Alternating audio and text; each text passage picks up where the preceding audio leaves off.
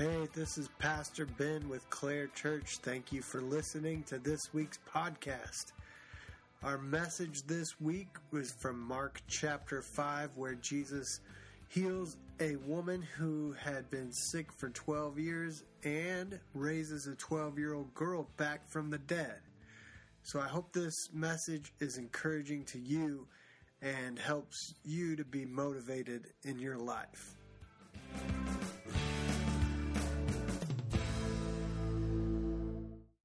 Good morning. We are in Mark chapter 5 today. Mark chapter 5.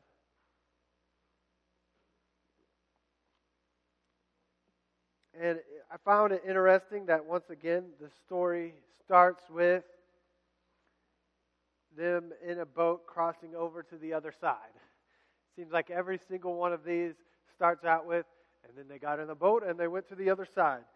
And guess who's waiting for them when they get off the boat? A huge crowd. So it seems like no matter where he goes, Jesus kind of has a hard time figuring out how to get away. In fact, remember that time he walked on the water? It's almost like he was doing a distraction. You guys get in the boat go that way. I'm going to go up the mountain and pray. right? Trying to get people to, to follow. But anyway, so he's going over to the other side, and there's a big crowd following him. And it says, When Jesus had again crossed over by boat to the other side of the lake, the crowd gathered around him while he was by the lake. And then one of the synagogue rulers named Jairus came there.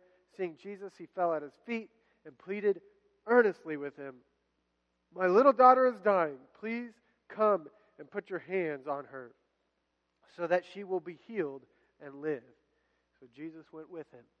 Now, I learned a little bit about the synagogue and the synagogue leader.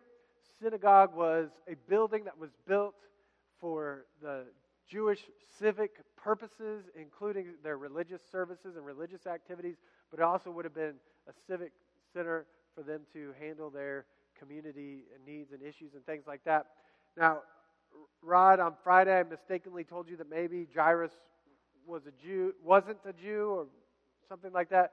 I think he probably was. That what I found out about a synagogue leader was that he was probably a rabbi or a teacher, some kind of leader in the Jewish community. And so remember, Jesus has been going to the synagogues to teach people, right? So it's very true that Jairus and Jesus had met before, that they knew who they were, that as two rabbis, they had probably talked and had discussions and knew each other. And what Jesus knew him, he knew Jesus, and what was going on. And something in Jairus' mind flipped when his daughter got sick and was about to die. And something in his mind said, I think Jesus can do something about this. In fact, I know Jesus can do something about this. And that motivated Jairus to take action and go to Jesus and ask for help. Okay? So, the, our word for the day is motivator motivator. What is your motivator? What is your motivation? Now, this is the Jedi Jesus series, so I'm making a connection to Star Wars here. It reminded me this of this clip in the original uh, Star Wars movie when Luke first meets C3PO and R2D2. All right, so the clip should be ready to play. Let's make Speak, Bocce. Of course I can, sir. It's like a second language to me. I'm a yeah, All right, shut up. I'll take this. Shutting up, sir. Luke! Take these two over to the garage, will you? I want them cleaned up before dinner. But I was going into Tosche Station to pick up some power converters. You can waste time with your friends when your chores are done. Now, come on, get to it. All right, come on. And the red one. Come on. Well, come on, Red. Let's go.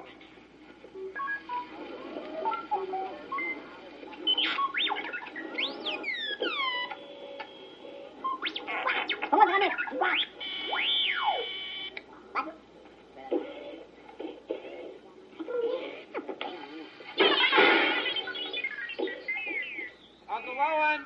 Yeah? This R2 unit has a bad motivator. Look. Hey, what are you trying to push on us? Excuse me, sir, but for that R2 unit is in prime condition. A real bargain. Uncle Owen, Yeah? what about that one? What about that blue one? We'll take that one. Mame, abbiamo saputo. I'm quite sure you'll be very pleased with that one, sir. He really is in first class condition. I've worked with him before. Here he comes. Okay, let's go. So, did you catch it? This one had a bad motivator. They needed to get it, get a different one in place. And so, I don't know that I can talk much about what motivates you, but I can say that sometimes we all get stuck. That Jairus got to the point in the situation with his daughter that he was stuck, and that motivated him to go and do something. And then this woman, uh, so Jairus and Jesus and the crowd, they're all following. They're going to Jairus' house. And this woman had found herself stuck. It says, a large crowd followed and pressed in around Jesus, and a woman who was there who had been subject to bleeding for 12 years. She had suffered a great deal under the care of many doctors and had spent all she had, yet instead of getting better, she grew worse. She was stuck in her suffering. That she had spent all she had. She had talked to every doctor she could. And remember, this is 2,000 years ago, so this is not modern medicine, right? Right? This isn't Mayo Clinic and, and people that have all kinds of degrees and have studied all kinds of science. This, this would have been people who believed that there was some kind of supernatural cause for any kind of illness and sickness that they faced. And she had gone to everybody for some kind of answer, some kind of do something, please, for 12 years. And she had gotten stuck in her suffering. In fact, put yourself in her shoes and realize how stuck she was, that because of her sickness and her illness, she would have been considered ceremonially or ritually unclean. What that means is, is that she couldn't touch anyone and nobody could touch her. For 12 years, she had been considered unclean. So, think about that for a second. No hugs, no kisses, no Eskimos, no butterfly kisses, no handshakes, no fist bumps, no signs of any kind of any touch because everyone around her, this whole crowd of people, her whole community saw her as unclean. And she was stuck in that spot. Stuck there. And she says, You know what? I've heard about someone who can do something about this. And I'm going to step out and take a risk and reach out. And if I can just touch his clothes, I will be made clean. I will be healed. So think about this for a second. She had to not listen or pay attention to any of the voices in her head or the voices in her crowd of all the assumptions she could have made. And they're voices that we still hear and that we still face today. Because when you think about it, what it, what said here for 12 years, and she had spent all of her money looking and searching for answers, doctor after doctor after doctor, right? And nothing. Instead of getting better, she had gotten worse. What kind of things cause us to have a bad motivator?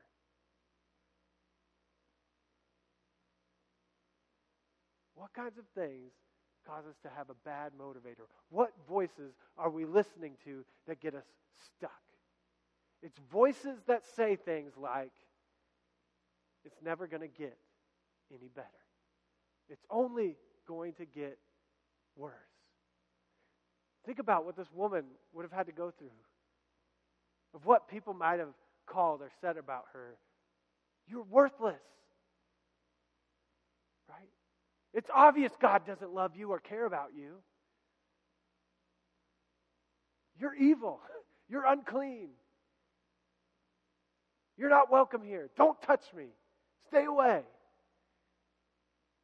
You're never going to get any better. Why even try? The same thing happens in our life when we listen to those kinds of voices.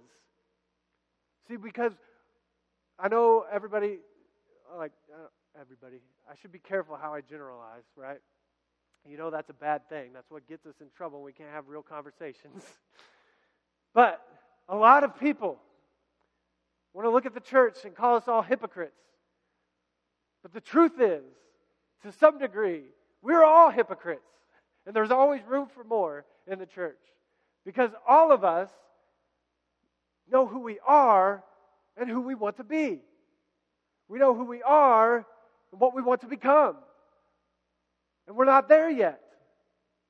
Sometimes we feel like we're there. Sometimes we catch a glimpse of our full potential, of what God created us to be. But a lot of times, we live in a place where we're not there yet. But we're always hopeful, and we're always trying, and we're always seeking to get there.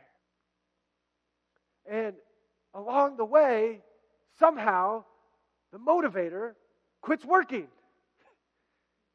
And we get comfortable here.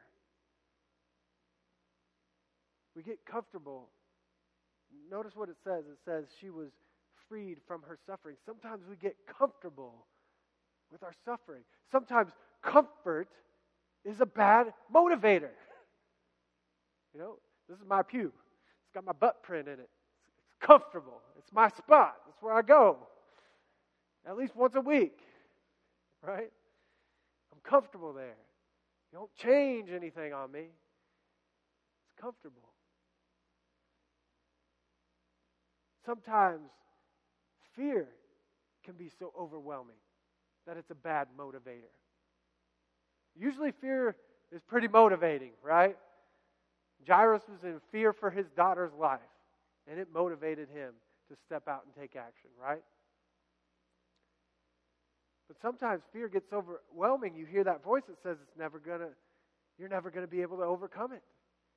You're never gonna be able to get around it. You're never gonna be able to get through it. You might as well just give up and quit. You know, I wonder what this was like for Jairus. He shows up to Jesus, hey, my daughter's about to die. Please come and do something. If you just put hands on her, she'll be healed. She'll be clean. Come on, come on, come on. And then they get stuck in traffic. I don't like getting stuck in traffic. Just ask my wife. I'll say all kinds of things that I shouldn't say. they get stuck in traffic with the crowd all pressing in around, and then this woman has to come up, and this unclean woman has to touch him. And he feels it and he senses it, and the disciples are like, What's going on? What do you mean? All kinds of people around here. Any one of these thousands of people could have touched you. What do you mean somebody touched you? How could you ask that?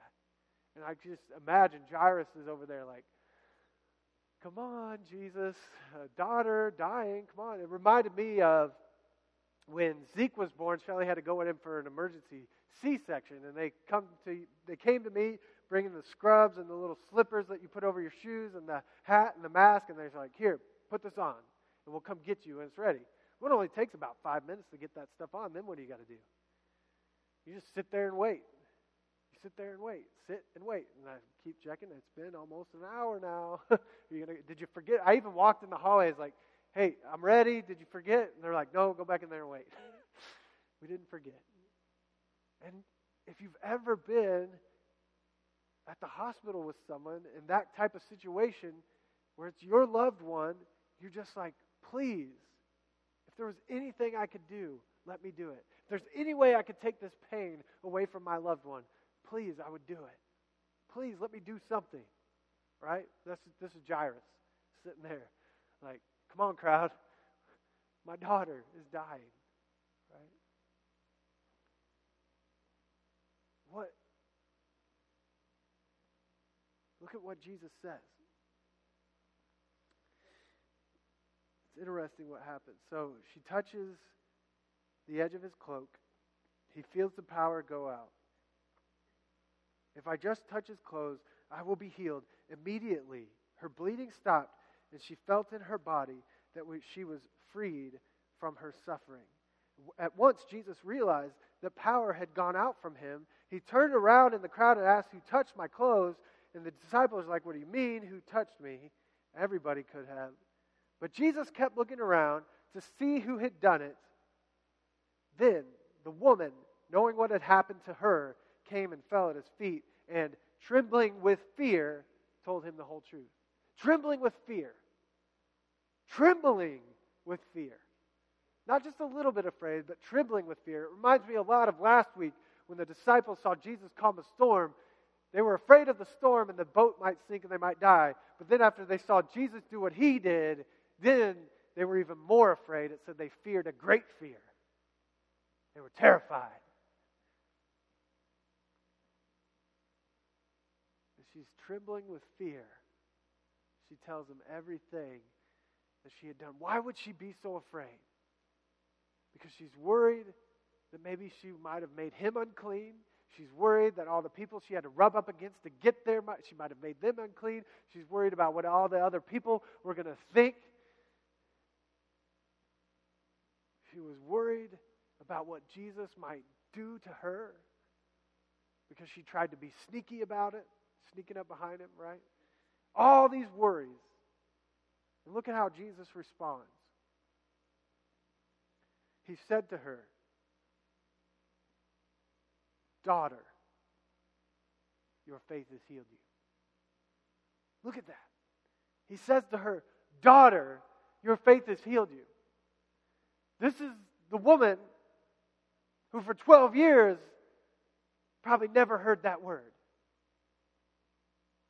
This is the woman who, because of her sickness and her illness, everybody said, Stay away. We can't touch you. You're not able to be a part of our community.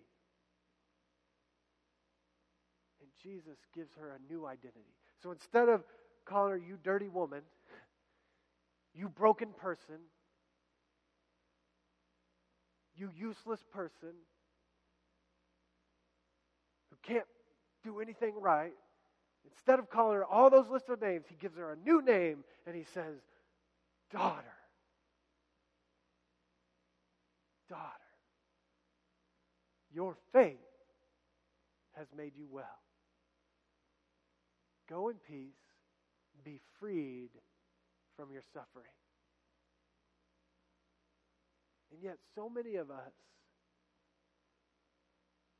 stay trapped and stuck when Jesus wants to set us free.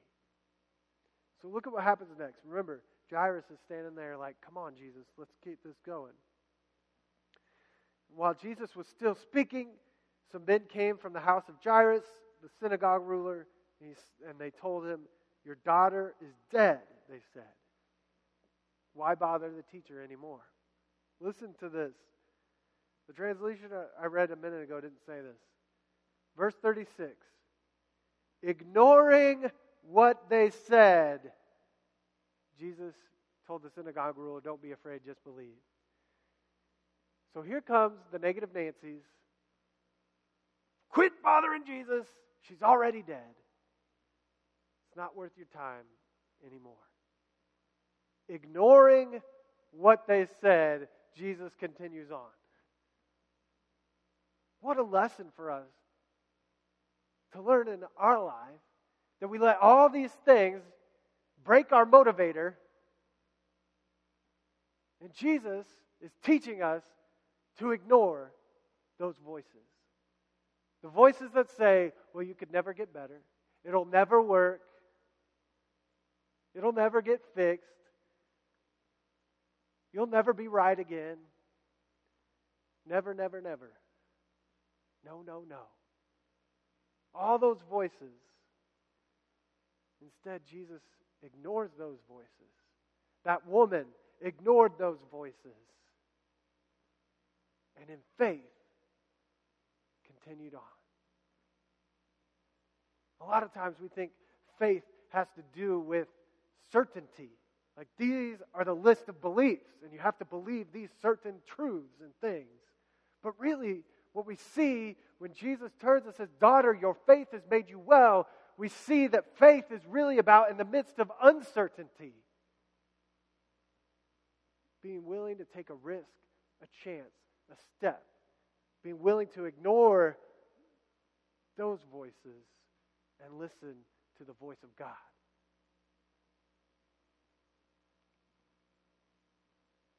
So they, he ignores those voices and they continue on. Don't be afraid, just believe. Just keep trusting. Just keep trusting. See, Jairus had already shown some faith. He had already come to Jesus and said, Hey, if you could just put your hands on my daughter, she'll be made well. I know it. I believe in you, Jesus. I believe in you. Even in the, battle, the valley of the shadow of death, I believe in you. I believe in you. I believe in you. And Jesus says, Look, don't be afraid. Keep on believing. Keep on believing.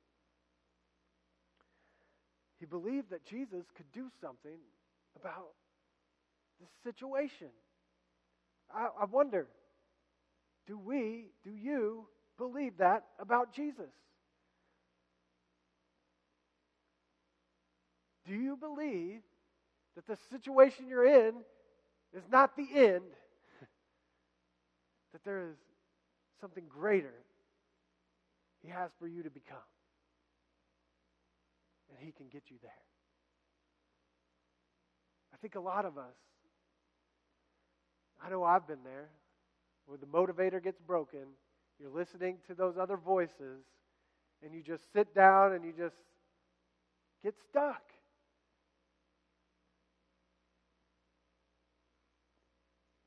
Maybe it's you don't want to admit that you need the help. We all get stuck in that spot, don't we? Denial. I don't need help. I can do it myself. I can do it myself. I can do it myself. But Jesus says, don't be afraid. Keep believing. Start believing. Start trusting in me. I promise I will take care of you. Anyway, so they continue on. He did not let anyone follow him. Jesus didn't let anyone follow him except Peter, James, and John, who is the brother of James. And when they came to the home of the synagogue ruler, Jesus saw a commotion with people crying and wailing loudly. That reminded me of my, one of my very first pastoral calls. When I first started seminary, I was just a part time pastor at a church in Lee Summit, associate pastor, and the senior pastor was out of town for some reason, vacation, something like that. So when they called the church, it was me that had to go. I'm 20, 22 years old, and my first pastoral care visit is to a home where the children were gathered around their mother's bed. She was only like 43 years old and had hospice had been called in and she had just passed from cancer. So anybody that's lost a loved one too young knows this sense of the wailing and the weeping that's going on when Jesus arrives. When Jesus arrives at this place and all the commotion that's going on. With people crying and wailing loudly, and he went in and said to them, Why all of this commotion? and wailing. The child is not dead, but asleep. And you remember, Jesus had ignored them earlier, and he's living in a whole different reality than they are. And he says, She's not dead, she's just asleep. And they laughed at him. They decided to ignore him, right? They laughed at him. After he put them all out, so he moves all the, gets all the commotion out, quiets the place down. He took the child's father and mother and the disciples who were with him, and they went in where the child was. He took her by the hand and said to her, Talitha koum, which means little girl, I say to you, get up. Now, Talitha koum is, is a Aramaic phrase. So it would have been a spoken language that they were speaking, that the girl would have understood, that everybody would have understood. The New Testament was written in Greek, and when they wrote this phrase, they wrote that phrase in Aramaic. And that's why we have it the way it is today.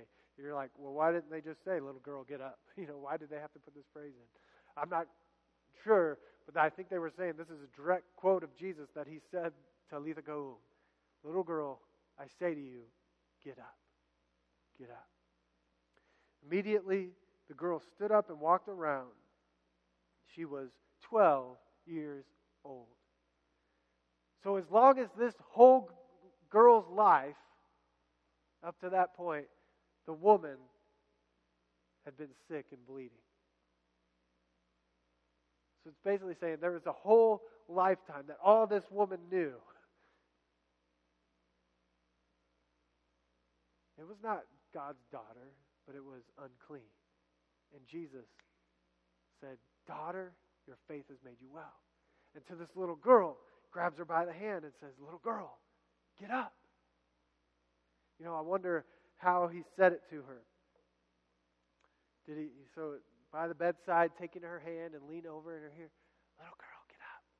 Little girl, get up. Have any of you had teenagers? Do you ever wake them up by whispering? When I was a kid, you know what my dad did to wake me up in the morning? Came in with a spray water bottle and squirted water on my face until I got out of bed. Usually, what you do is you raise your voice, right? Little girl, get up! and I wonder, I wonder if we don't need to hear the same kind of thing when we get stuck. When we're listening to the wrong voices, maybe turning the volume up on the right voice, maybe we would hear it. That God is saying to you, church, get up! Wake up! Be alive!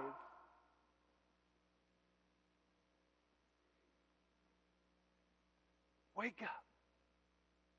Get up. We've been stuck. We've been stuck. We've listened to the wrong voices.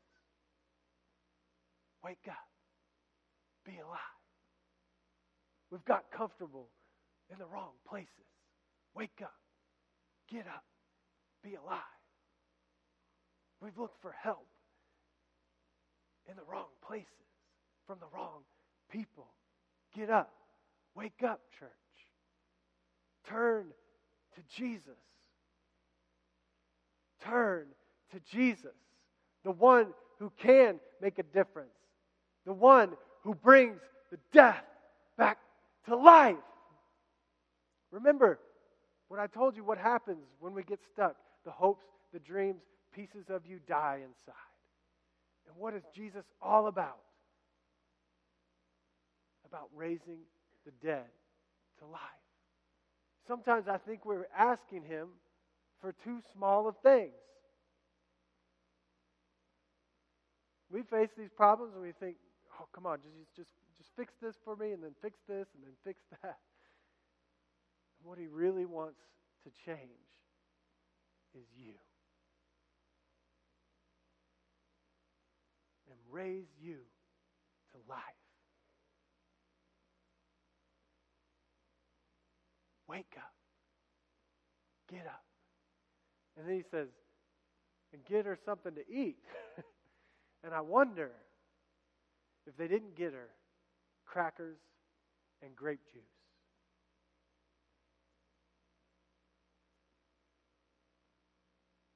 Will you pray with me?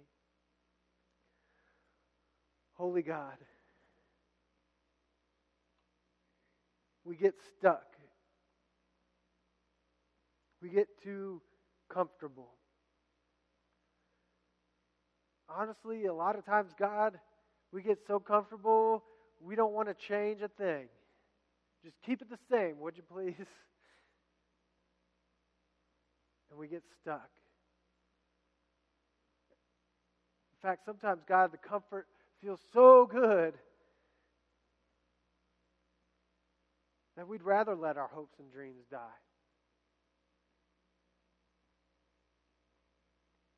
But today, today we hear from your word about your healing power. Today we hear you calling to us, get up. And we see those hopes and dreams again. We see the life you have for us, your church. Wake us up. Help us to take that first step, that next step. Help us to ignore the voices that keep us stuck and listen to your voice that says, Get up.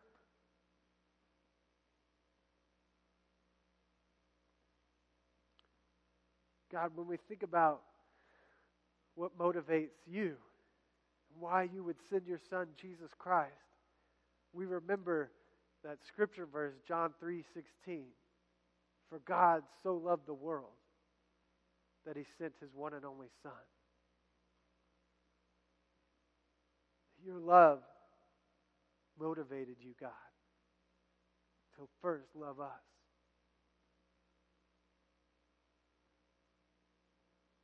So, God, light that fire of your love within us again, that we would get unstuck, that we would let your love flow, because there are people everywhere who are stuck and need to know your love.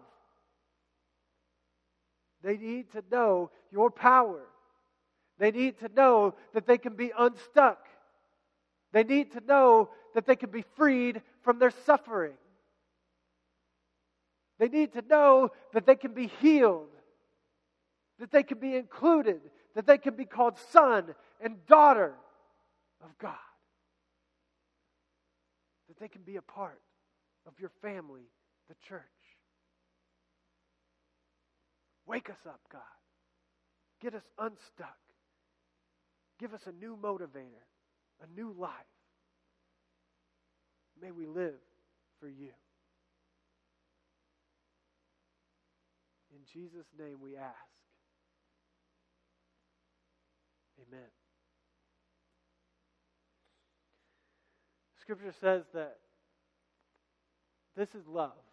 Not that we loved God, but that He first loved us. When I think about what motivates me, it's that everywhere I look, I see God's love. In the faces of my kids, in my wife, in nature, everywhere I look, in the church, in you guys. You may hear all different kinds of voices that you need to ignore. But the one you need to hear is the one that says, You are my daughter. You are my son. Be freed from your suffering.